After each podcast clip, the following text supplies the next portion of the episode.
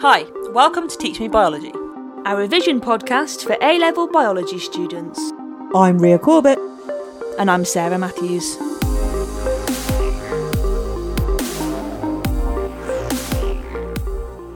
Hi, I'm Ria Corbett. I'm a science teacher with biology specialism. And on Teach Me Biology, I am teaching my co host and little sister Sarah Matthews. biology A level topic by topic to hopefully provide you, our lovely listeners, with an audio revision resource. Yes, we hope that you incorporate us into your revision and as a part of your learning journey. Dip in and out, listen to the episodes on your weaker topics, or use us as your audio biology Bible. Whatever you need us for, we are here. Hi! Hello, we're back. We're back! Oh my It's god. been a long old How long has time. it been? Like seven weeks? Has it hasn't been that long? I think it has. no, it can't have been. No, hang on, no. Because Four we weeks? Recorded, we recorded an episode of the GCSE, didn't we? So it would have been. So I was off for two. Was it? But you were off I before. You were ill before, and then you went on before, trip, went on a and then you had COVID. Then I had COVID. So it must. It's maybe about four or five weeks. Yeah. Yeah, it's been so long. I've missed it so much. Yes. I've really missed it. It's good to get back. And we've had, um, and do you know what? It's so funny. Like we had some messages this week, and I've just been like, "Oh my god, I miss the pod. I miss it so much." And we still get nice messages even though you haven't put an episode out for ages. Yeah. Right, so episode 67 at last. Um, limiting factors of photosynthesis. So I said in the last episode, not last week, but many, many weeks ago, that I just wanted to finish off the photosynthesis with just this one last thing. Because really, photosynthesis has only been two episodes. Right. the light dependent and the light independent. So we're just going to finish off with just a little bit on the limiting factors because it's still important and a lot of questions can come up on this. Today, we're going to be identifying environmental factors that can limit the rate of photosynthesis, evaluate a bit of data relating to common agricultural practices used to overcome the effect of these limiting factors, and describe and explain the absorption and action spectra for photosynthetic pigments. So that is what we're going to look at today, and it's quite brief. It's not like a, not complicated or long or anything, so it should be okay. So chlorophyll, what is it? That is a thing, um, and the sun. Yeah, it is to do with the sun. Yeah. So where do we find it? Where do we find chlorophyll? We find it in the coins. Le- Yeah. The coins. Thylakoids. Yes. Yeah. So it's inside the thylakoids and inside the photosystems. What colour is it? green Okay, good. So it's a good start. And what is its function? to So- make energy. So in the start of the light dependent reaction, when the chlorophyll absorbs the light, what does that light energy do in the chlorophyll? Do you remember? Does it make it like vibrate or something? Yeah. So the electrons get excited. Yeah. They and then it leaves. they go up the energy levels and then it leaves. Well Yeah. done. Yeah, good. Well remembered. Yeah, so it's inside the thylakoids. It absorbs and captures light to excite electrons. What I want to look at now is just the resource. the resource. Yeah, this resource is a graph that shows the action spectrum for photosynthetic pigments like chlorophyll or just chlorophyll. What you'll notice here is that chlorophyll is actually made up of three different pigments. So you've got chlorophyll A, chlorophyll B, and something called carotene. What you can see in this graph is the spectrum of light and the wavelengths. So 400 to 700 nanometers of wavelength spectrum. What you can see is for those three pigments where the best absorption happens or where the most absorption happens of the light. Chlorophyll A is actually the most abundant chlorophyll. Most like there's more of it in proportion than the other pigments. Chlorophyll A is found in photosystem 1 mainly, that's the primary pigment. Chlorophyll B is in photosystem 2, that's its primary pigment. And then the carotene, as it is in there, carotenoid, that just expands the spectrum and just makes sure more light can be absorbed and it's not wasted. What you can basically see there from that graph is the type of light, the parts of the spectrum that are absorbed most. So if you look at that graph, Green and yellow is low. green and yellow is quite low, but red and blue is quite high. Mm-hmm. These pigments only really absorb red and blue light from the sunlight, but green is not absorbed. Why not? Because that's the colour of the chlorophyll. That's the colour of the chlorophyll. So what happens to the green part of the spectrum? Well, why does it look green to us? I don't know. So, do, do you remember what you will have learnt about white light in school and how white light is actually like a rainbow? Right. And if you split the white light, you can see all the different colours. Yeah? Green light, if something looks green, like your shorts, it's because the green light from the light bulb is reflecting off it back into my eye, and I can see green. Whatever colour the object looks, it's because that particular light or mixture of colours is being reflected back at my eye. That's why it looks like that. It's not being absorbed into the object. Chlorophyll is green because chlorophyll reflects green light back, or leaves reflect green light back at our eyes, and that's why it looks green. Whereas all the rest of the colours mostly are absorbed by it to excite the electrons. So, what you can basically see, and this is what I wanted to show you first of all before we look at the limiting factors, is just that kind of understanding that there is these three different pigments in chlorophyll and that they're absorbing the red and the, the blue light mainly. They don't absorb much green, they don't absorb much yellow. And that's the sort of energy, they're the wavelengths that is being absorbed and exciting those electrons.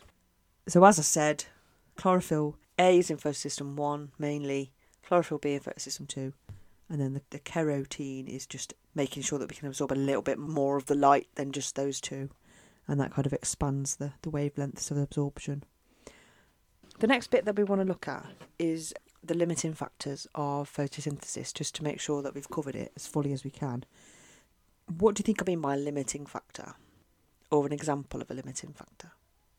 The sun could limit. Yeah, absolutely. So if there's not enough light, then that will limit the amount of photosynthesis that can take place. Yeah. Well done. Um, the air, What about the air? the carbon dioxide. Yeah, well done. Carbon dioxide, yep. The leaves, What about them?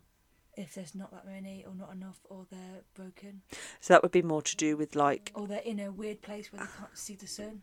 so that would be more to do with just like presence of the pigments, how many how much chlorophyll's available, that sort of thing. Okay. Like how much chlorophyll there is when the light hits the leaf, you know, that sort of thing. Or if the light can reach the chlorophyll. Yeah, so limiting factors are usually a part of the photosynthesis equation that if it's not present or if there isn't enough of it, that photosynthesis won't be able to occur at its maximum rate. You said light, you said carbon dioxide concentration in the air because they're two important parts of the equation. We've talked about chlorophyll being one of those as well. And then you could also talk about water being one of them and temperature. So the photosynthesis obviously is a reaction and you need a, a number of enzymes to work that. You know, so we talked about Rubisco. Do you remember that? In the Calvin cycle. So Oh, okay. like Rubisco is an enzyme that occurs during photosynthesis or is needed to catalyze a part of the reaction. Obviously temperature is going to be really quite important for how those enzymes work because they are particles that need energy to be able to react to do their job.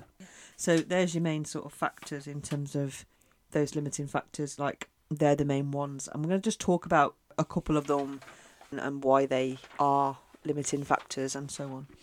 First of all, we talk about light. The more light you've got, the higher the rate of photosynthesis is going to be. What is the reason for that? Do you think because more of the chlorophylls will leave. the electrons? Yeah. Yeah, so it's about having more energy supplied to the chlorophyll to excite the electrons. Yeah, Yeah. well done. Basically, the more light you've got, the faster the light dependent reaction will be. The more ATP, the more reduced NADP you're making in the Calvin cycle, and therefore the more glucose you can make at the end. But what's important to remember is that there is always going to be a maximum rate. There is going to be an amount of light where no more light will have an effect. So the rate will start to plateau. If you were to look at it as a graph, it would be a very simple upline, so it would be a nice steep upline, and then it will start to Mm-hmm. curve and then it will start to go straight. So it doesn't matter how much more light you supply to that chlorophyll, it will not be able to photosynthesize anymore. So light will no longer be the limiting factor. It will be one of the other factors where maybe we could increase the temperature or give it some more carbon dioxide and it might plateau off a bit higher, but light will have no more effect. Carbon dioxide. If you increase the carbon dioxide concentration, the photosynthesis reaction will happen faster. The rate of that reaction will increase. Why? Because there's more carbon dioxide. Yeah. So carbon dioxide is actually a raw material of photosynthesis. Mm. You need it as part of the reaction. It forms part of the reaction. Without it, there isn't a reaction. So without it, there's no carbon dioxide to to react with the ribulose biphosphate or the RUBP. Poor old Bill Paxton is Oh all by himself. Bill. Yeah. Yeah. So that's the first step in the Calvin cycle, isn't it? The ribulose bisphosphate combines with the carbon dioxide, and that forms that first unstable carbon molecule, six carbon molecule, which then eventually can be converted into glucose. So without it, there wouldn't be any reaction. So it's it's always going to be a limiting factor. The more carbon dioxide, the faster it'll happen. But again, eventually, it's going to plateau off. Again, the line will be a steep up line, and then it will start to curve, and then it will plateau off all the time because there's only so much carbon dioxide that can be absorbed into the stoma and into the leaf and can be used, and there's only so much ribulose bisphosphate available to react with it, and so on. So you're always going to have that same sort of plateauing off. So it's no longer the limiting factor at that point, but it might increase if you increase the light or the temperature or something else like that. Okay, so something else is the limiting factor at that point. And then temperature is a funny one because if you were to look at a graph of rate of photosynthesis against temperature, it's not the same as the other two. It doesn't increase, then curve, then plateau off to a straight line where it no longer increases. It forms an actual bell curve, which means it increases, it reaches its maximum, and then it starts to decrease down when you increase the temperature. Why? Well, that's the key thing. With the temperature, as I say, as you increase the temperature, you're giving the particles more energy. They're getting more kinetic energy, so they can have collisions. Remember, we talked about enzymes in the AS stuff. We talked about how it's about the enzymes and the substrates colliding with each other, and obviously then the substrate fitting into the active site and so on for the reaction. And as you increase the temperature, you, you're giving them more energy. There are going to be increased collisions between the enzymes and the substrates. But after a certain temperature, what happens to enzymes? What's the word? Um, denatured. They, they get denatured. Do you remember what that means? Do you remember what that denaturing is? um, To do with the active site. like it loses its shape, Yes, so the key doesn't fit in the. that's right. So you, the bonds in the active site start breaking so that it, it's no longer got that complementary shape Mhm. to the enzyme, like the key in the lock. It doesn't fit anymore. So if the enzyme is no longer going to work, the reactions will stop. And if the reactions stop, like photosynthesis, the plant is going to die. That's why we then get a rate of reaction decrease at that higher end of the temperature scale. It's going to basically get to its maximum optimum temperature of, say, maybe 40 degrees, give or take a few degrees, 40 degrees. After that, you're going to start to see a decrease in the rate of photosynthesis. Mhm. You've also got this idea that if you increase temperature, it causes the stomata to close. And the reason for that is because it doesn't want to lose water. If the stomata aren't open, what can't get in? The light. The light goes into the leaf without any issue. Usually, what is going in through those stomata Oh. holes? What gas is it really important that we just talked Oh, about? carbon dioxide. Yeah, okay. It's always a go-to answer, isn't it? Carbon dioxide. So no carbon dioxide can get in. So again, you're going to get that decrease in the reaction again. And then we can also have a little bit of an issue with temperature affecting the, the membrane. So temperatures affect permeability of the membrane. You stop having this, you know, like when we've got the protons going through the membrane and building up in the space, and that causes the gradient, and then they go through the synthase. Yeah. you need a permeable membrane for that in the sense that when they go through they can't just come back. They have to go through the ATP synthase to create the ATP or to make the Yeah. ATP it's going to lose some of its permeability and it's going to be a free for all does that make sense? So the Mhm. protons won't stay on that side of the membrane. They'll just be able to pass through with no issue if you don't have a gradient you don't have them passing back through the synthase and you won't make your ATP so there's a couple of reasons there why temperature is really important to photosynthesis. And it's not just about providing the energy for the particles, which is basically what you learn at GCSE E mm-hmm. anyway. there is also those other factors which kind of link back to things we've learnt in the past, like cell membrane structure, how it's affected by temperature, Yeah. things like that. If you think about it, these things can be manipulated. So the amount of light, carbon dioxide, and temperature can all be manipulated agriculturally, like by farmers. Like they don't just grow their plants outside and hope for the best. They grow their plants in special buildings where they can give exactly the right amount of light. Yeah, exactly the right amount of light, carbon dioxide, and temperature for maximum yield and maximum growth. And the more they do that, the more money they're going to make. So they've basically learned to manipulate as much as possible. Mm-hmm. Massive greenhouses, polytunnels, you know, all different things that they can grow plants in, which protect them from the environment, the weather, the issues, but create those perfecting conditions for growth for those plants. Mm-hmm. Yeah. So you can have artificial light 24 hours a day. You can grow crops out, out of season by doing that, giving them the, just the perfect temperature and CO2. And, and all these things can be con- controlled by computers, to be honest. One that's mainly used, I think, by farmers in greenhouses is um, the burning of paraffin. Because if you burn paraffin oil, it creates carbon dioxide. Because paraffin Oh, is okay. paraffin is a hydrocarbon, so it creates carbon dioxide, and also in the burning is is releasing heat, is releasing heat energy. So if that can be con- controlled by computers, then can't it? You know, oh, uh, CO two is getting a bit low. Let's let's burn a bit more. You know that sort of thing. And then you've also got the idea that they can use fertilizers as well in their soil to give them the right nutrients as well for that. So you do need to think about the fact that it all costs money. Having lights on 24 hours a day, electrical costs, burning paraffin, it has its own costs. So you've got to think about like, in order to grow the plants, you need these resources, but you've got to pay for those resources. Are you growing enough plants to make the money back? You've got to balance it off. You know, I would say they don't have the lights on 24 hours a day because they probably can't afford to do that if they're Right. not selling the yield. Does that kind of make sense? Yeah, So there's lots and lots of things to consider in terms of that. Yeah. yeah.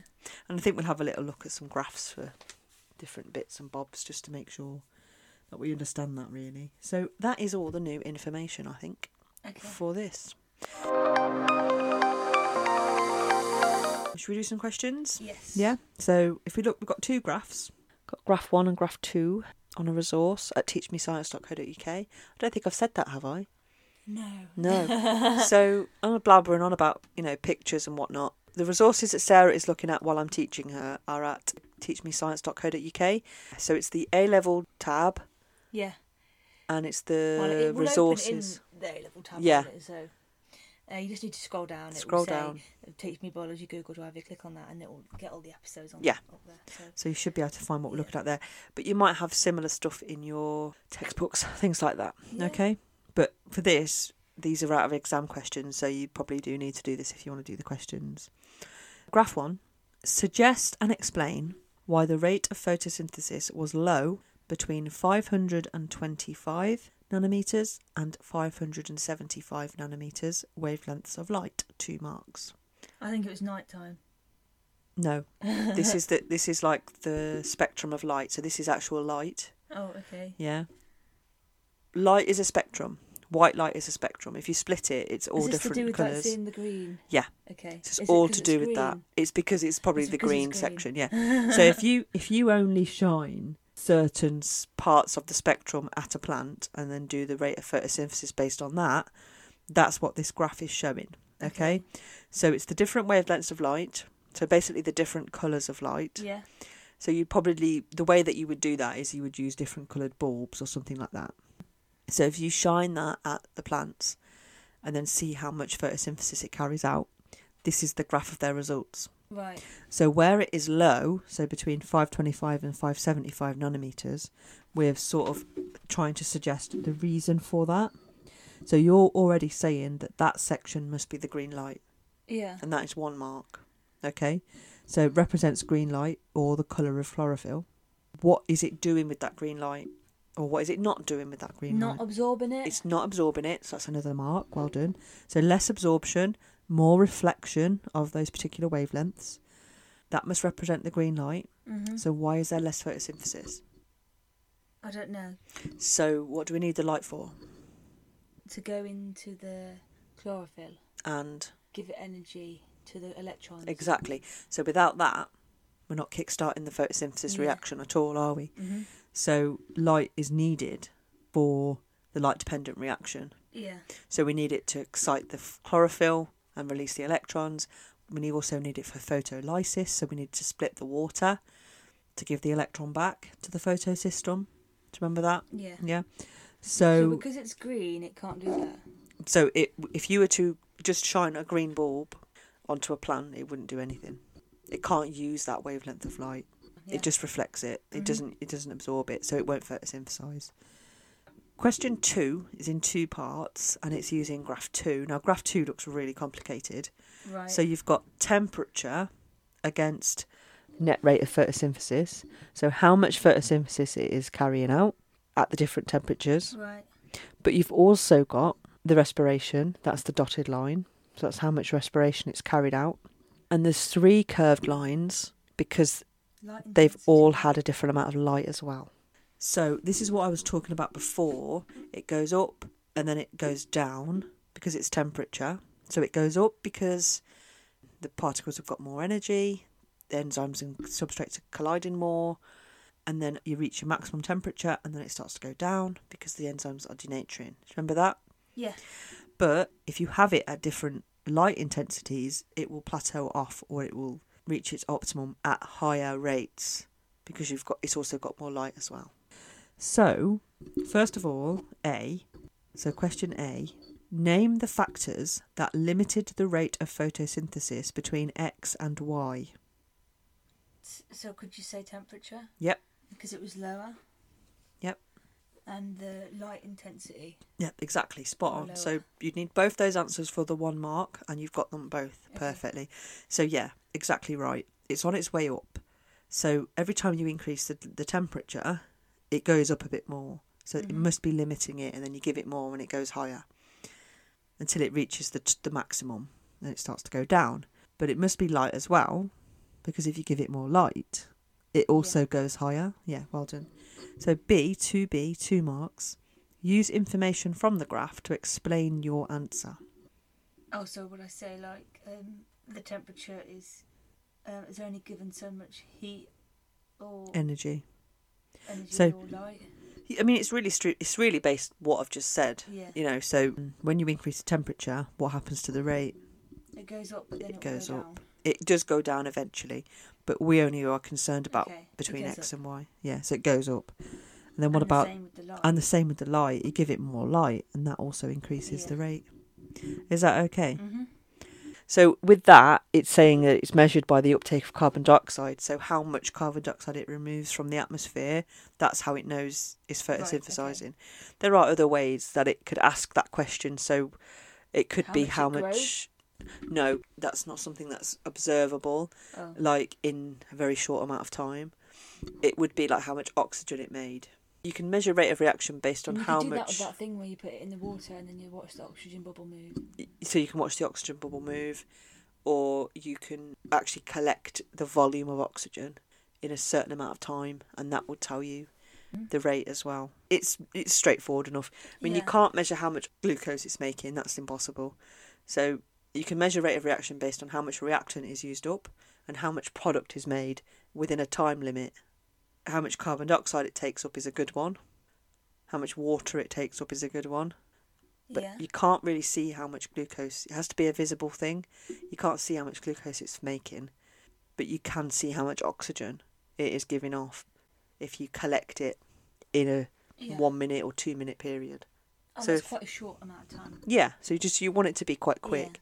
So if you count bubbles of oxygen, like a pondweed or something like that, something that's underwater, or if you just collect the oxygen from a plant, collect it in a gas syringe, and it will tell you the volume of oxygen.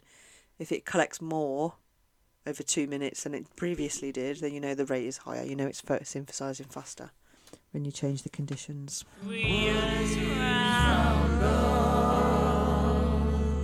Right, shall I do the roundup? Chlorophyll is found in thylakoids in chloroplasts and absorbs light to excite electrons in the light dependent reaction. Chlorophyll is made up of three pigments chlorophyll A, B, and carotene. Chlorophyll A is the primary pigment in photosystem 1. Chlorophyll B is the primary pigment in photosystem 2. And carotene is an accessory pigment that surrounds the primary pigment to expand the wavelength of absorption. Chlorophyll A is the most abundant. These pigments only absorb red and blue from the spectrum. Green light is not absorbed. Instead, it is reflected, making chloroplasts appear green. The presence of these pigments can be a limiting factor of photosynthesis, along with water, but the main factors are light intensity, carbon dioxide concentration, and temperature. If any of these three factors are in short supply, photosynthesis cannot proceed at the maximum rate. For light, as light intensity increases, the rate of photosynthesis increases, as more energy is being supplied to excite the electrons in the photosystems. Therefore, the light dependent reaction is faster, and more ATP and reduced NADP is made for the Calvin cycle. Eventually, this rate will plateau, and light is no longer the limiting factor, so carbon dioxide and temperature become the limiting factor. For carbon dioxide, as carbon dioxide increases, the rate of photosynthesis increases.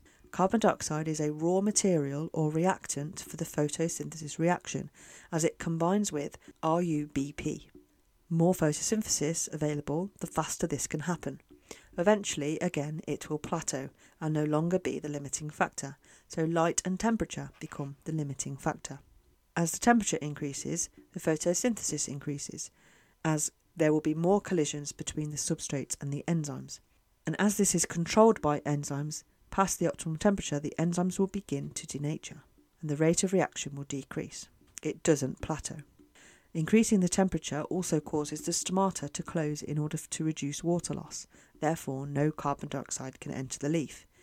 Also, temperature can affect the permeability of the membrane to protons. Therefore, there will be no gradient, and therefore they will not be able to pass through the ATP synthase to produce ATP. Got any takeaways? Right, my takeaways are temperature, light, and carbon dioxide are factors that could limit the photosynthesis. Heat as well, Yep. Uh, because it can denature. It's too hot. The green isn't absorbed. Well done. So the green part of the spectrum is not absorbed. So if you shone a green light on a plant, it wouldn't do photosynthesis. Well done. That's good. Well done. That's good. Right, so the wider reading we're going to keep as Big Biology podcast for the rest of this month, I think, because it was only a couple of weeks in October, wasn't it? Yeah. And then we've still got a couple of weeks left in November. So we'll keep it at that one. So that's Big Biology Podcast. I actually haven't listened to a lot of the newer episodes at the minute, but it's fantastic. It's such a good episode. Like, again, as I've said before, be careful of it because the language they use is quite a proper biology podcast. So they are talking about quite in depth biology in places, and you've got to know your stuff. So it's good for somebody in year 13 that's already studying studied quite a lot of biology to keep going with it and just to get that wider reading and like just pick out a couple of episodes that you think sound interesting and, and are your sort of style of stuff and give it a listen. Right, contact us. If you would like to contact us, you can go to our website, that is teachmescience.co.uk. You can also drop us an email at teachmebiologycast at gmail.com. You can find us on Twitter at, at teachmebiocast, and we're also on Instagram at, at teachmebiologycast. Now we have a lot of messages to read. Yeah, so hang on. If you want to get in touch with us, just send us a message, tell us who you are, why you're listening, where you're from, what course you're doing. It's really fascinating to know how many different courses there are, how far and wide this podcast is reaching. It's just blowing our mind. So thank you so much. Yeah, so just get in touch. If you've got any great revision tips, any great wider reading, we've had a, some really good recommendations recently from listeners. So thank you so much. So anything at all you want to contribute to what we are doing here, please do get in touch. And I will say before we do this, if you're not really interested in listening to all our messages, you probably should. You can go now. It's fine. We've done all the biology, but we do just want to thank people and just Mention some um, people's mention some people's yeah, so that have listened. So I had a message the other day from a girl called Amy on Instagram who she just sounds so sweet. So she said, Hey, Sarah and Ria, just wanted to say a huge thank you for your podcast. I just listened to your episode on light independent reactions and found it super helpful and funny too. I just wanted to give a tip on remembering the word stroma. It reminds me of the word minestrone, which is food, and the stroma is involved in photosynthesis, which makes glucose, hence food. Slightly ridiculous, but it works for me and follows the pasta theme. Can't wait for your next episode, and I hope that you're feeling better after COVID. I am. Thank you very much. So I did reply to her, and um, I don't know, she just really got into the Bill Paxton thing, and I just thought she's just our kind of person. yeah. I really liked that. I really liked her. Thank you so much for your message, Amy. That's wonderful. I had a message the other day from a girl called Jade. She's currently a prelim vet med student, and our biology lessons are uh, literally the best, she says. Good. Uh, I have an hour's drive to and from uni and have your podcast on for the journeys. Thank you so much. So amazing. So amazing to think that Yeah. people are listening to us. Every episode is important to them, and it Yeah. just, oh God, thank you so much. And then, um, quite quickly following on from that, I had a message from Caitlin who said that she's a pre med biology major and just wanted to let us know that uh, she loves the podcast and ha- it's helped her so much in regards to preparing for her exams. Thank you so much. So, thank you so much for your lovely message. That was amazing. And then I had a message today from, um, I'm going to go with Maria, I think her name is. She says, Hi, I'm a Portuguese 11th grade student. I just wanted to know that I how much your podcast helped me, especially the DNA ones. Thank you for what you're doing. And then she put at the end, Sorry for my bad English. And there isn't a single bit of bad English in her message.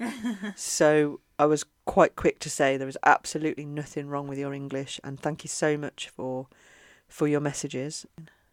I don't know if I mentioned this before, but we had an email from a lady called Olivia, and she said that she's uh, just found us and it's helping so much in her biology class. And then she was just wondering where she could find the pictures because we talk about them all the time. That she was listening on Spotify, and obviously she struggled to find them, so sorted her out. But she said, uh, "Thank you so much for your time. It's very nice. No problem, Olivia." Oh. So we had somebody what was three teas on our Buy Me a Coffee page and then just put the words brilliant. Nice. But I don't know this person's name. All I can see is the email, which I'm obviously not going to read out. So thank you so much, whoever that was. And then that was followed up by another person who bought us three teas, a lady called Anna. And she says, Thank you, Sarah, Ria, and Sarah. I am studying to be a dental hygienist and haven't taken biology for five years. This is my favourite podcast for review. I've also told my friends about it. Thank you again, all the way from Utah, USA. wow. Thank you so much, Anna, for your support and for your message. And I hope you're still listening and still finding it useful as you were. And we are so grateful for you. We have a fantastic email. I would like to read. Yeah. It's from a lady called Becca. Okay, so Sarah has been winding me up about this for days. She says, I've got this email, but I'm saving it for re- to read out on the I podcast. A live reaction. She wants a live reaction. I've not heard this yet, and I'm so excited. Okay, Go. It's, it's quite long, so I'm going to read it. Okay? Okay. Hi, and she just prefaced by saying that she might not be able to spell, but it's all spelled perfectly. Okay. She's doing it on the phone, so sometimes it's is wrong. okay. I've just graduated college, my four-year degree in instructional in instructional design, Okay. and one of my high school teachers has approached me about taking a teaching position at my high school. In Florida, the teaching certification process is utter trash and so incredibly confusing. Nonetheless, I have to take a big test to be able to help these students who have done a quarter of the year without an instructor. I've always been confident in my skills and knowledge of biology, but I always get test fright and have been studying every waking moment of every day. I study when I eat, I study when I play games with my family, and now I found your podcast, I can study while I work. Don't worry though, I enjoy studying, so this is a fine regime for me. My exam will be in just a few days, but you might not get this until after. I did see it before, it was on the 19th of October, the exam. Okay. Your podcast is a great and enjoyable refresher for me. I binged listened to 50 of your episodes in two days. Jesus. It's also extremely nostalgic for me because I have a twin sister who struggled a lot in school. She has some attention issues and she once used, she once counted light fixtures in church. Even though she struggled, I seemed to understand stuff easily and would actually tutor her in biology, chemistry, anatomy, and physiology. Yeah. Physiology? Yeah. while in high school. Hearing the older sister teach her younger sister on Oh, the podcast has reminded me a lot of my younger twins' past. Oh God. I always get this cheesy smile on my face when I listen to your funny little tangents and sister bits. Oh bless. Specifically, I loved your tangent on driving instructors. They are all very nasty and rude people over here in the States as well. Oh wow. I'm extremely grateful for your resource. It's like I'm being punched in the face with nostalgia and biology at the same time. Haha. Thank you so much for your podcast, Becca. P.S. I've heard in a few episodes you both talk about how surprised you are to have foreign listeners, while you can add another one of us Americans to your list. Oh. And then I emailed her back, and then on the 19th of October, she emailed us again. And she said, Dear Sarah and Ria, I passed my exam. Yay! I definitely couldn't have done it without you both, since, as I mentioned before, trying to become a certified teacher in Florida is such utter trash process. There are no recommended resources for us, so we basically have to self study for the whole thing. I think a duck could have designed a better program than some of the loonies they have running our education programs where I am from. Without your podcast, I would not have passed, as many of the questions I could answer, thanks to you, w- were not touched on in any of my other materials. You both are amazing, and I look forward to all of your next episodes. Thank you, thank you, thank you, Rebecca. Rebecca. you are amazing. Well done How good is that? for becoming a certified teacher. You are so welcome for our help and what a beautiful email. I loved Wow. it. I loved it so much. I thought, I've got to wait. I want you to hear it on the pod. Yeah. That is amazing. Became a certified teacher. Yeah. With our help. Oh, that is amazing. Absolutely Obviously, amazing. she's very smart and studies Yeah. so hard and works so hard. And I'm so pleased as well that she likes just our bits as well because it makes that makes the podcast what it is and it Yeah. makes it about I don't know what I want to say but Our own little.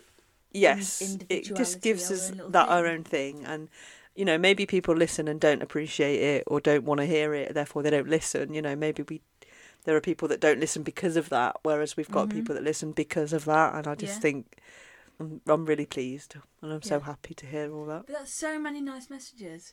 It That's yeah So many. Yeah. And then we had that other one. Did you read out that other one? Yes. Oh, here it is now. The McBrides. The McBrides. Yeah. Yes. Um, hello. I've been listening to your podcast for a few weeks now. Just listened to episode 20 on DNA replication. I love, love, love this podcast.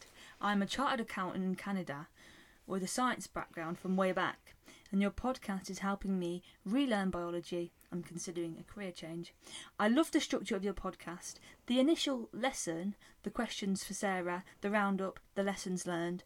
Sarah has such honest responses, which is great, as usually if she doesn't get it the first time round, neither do I. I have been listening to many of many podcasts to refresh my science knowledge, and yours is by far one of the best ones. I love the pod the podcast platform since I can listen to it while I put the kids to bed, fold laundry, make lunches, etc., etc. Once the kids are asleep, I print off your supplemental and try to put it on paper. Great work, ladies. And then she sent us a picture of all of her little things that she'd um, printed out.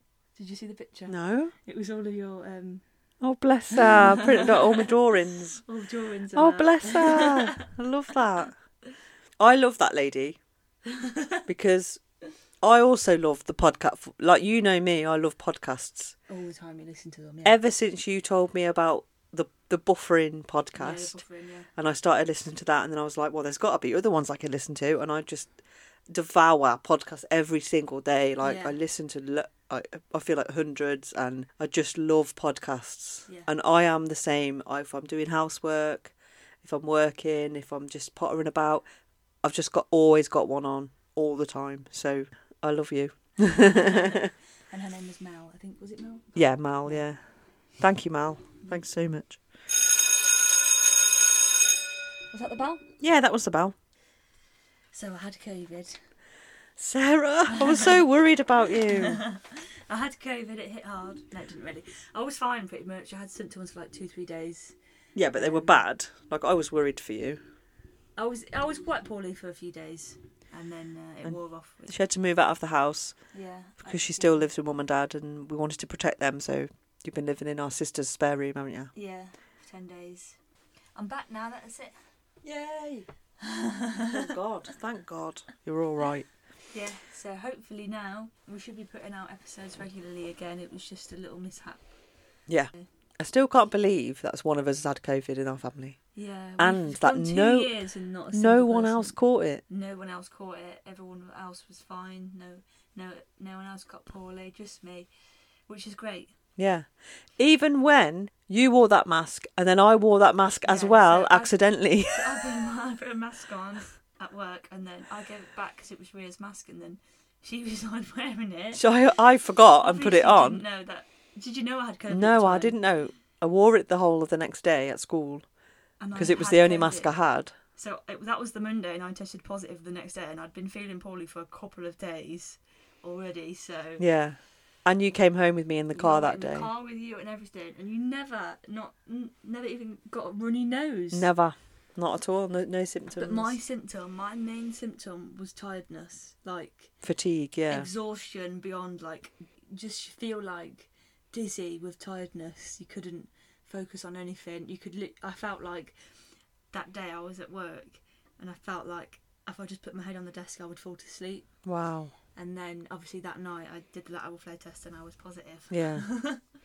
and you were so like, proper positive, like it was strong. Yeah, it was like so I put the little thing on the sample well, and um, straight away, like within seconds, I was seeing a line at the T, and I oh, because I've had nightmares, like I've had repetitive nightmares of having a positive lateral flow test, and it was my nightmare brought to life. Yeah.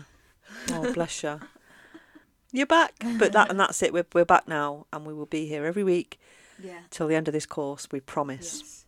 Uh, I my name is Sarah Matthews. And I'm Ria Corbett. this has been Teach Me Biology, and we'll see you next time. Bye. Bye. Bye. Bye. Bye.